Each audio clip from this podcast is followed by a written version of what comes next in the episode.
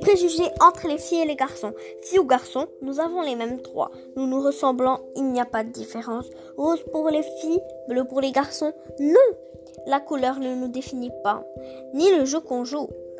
Un garçon peut jouer à la poupée comme la fille à la voiture.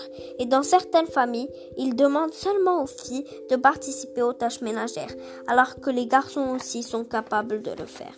Nous sommes tous des humains et nous avons les mêmes capacités. Arrêtons les préjugés. Médrec Marois de l'école de l'EIR pour le concours zéro cliché de l'association Clémy.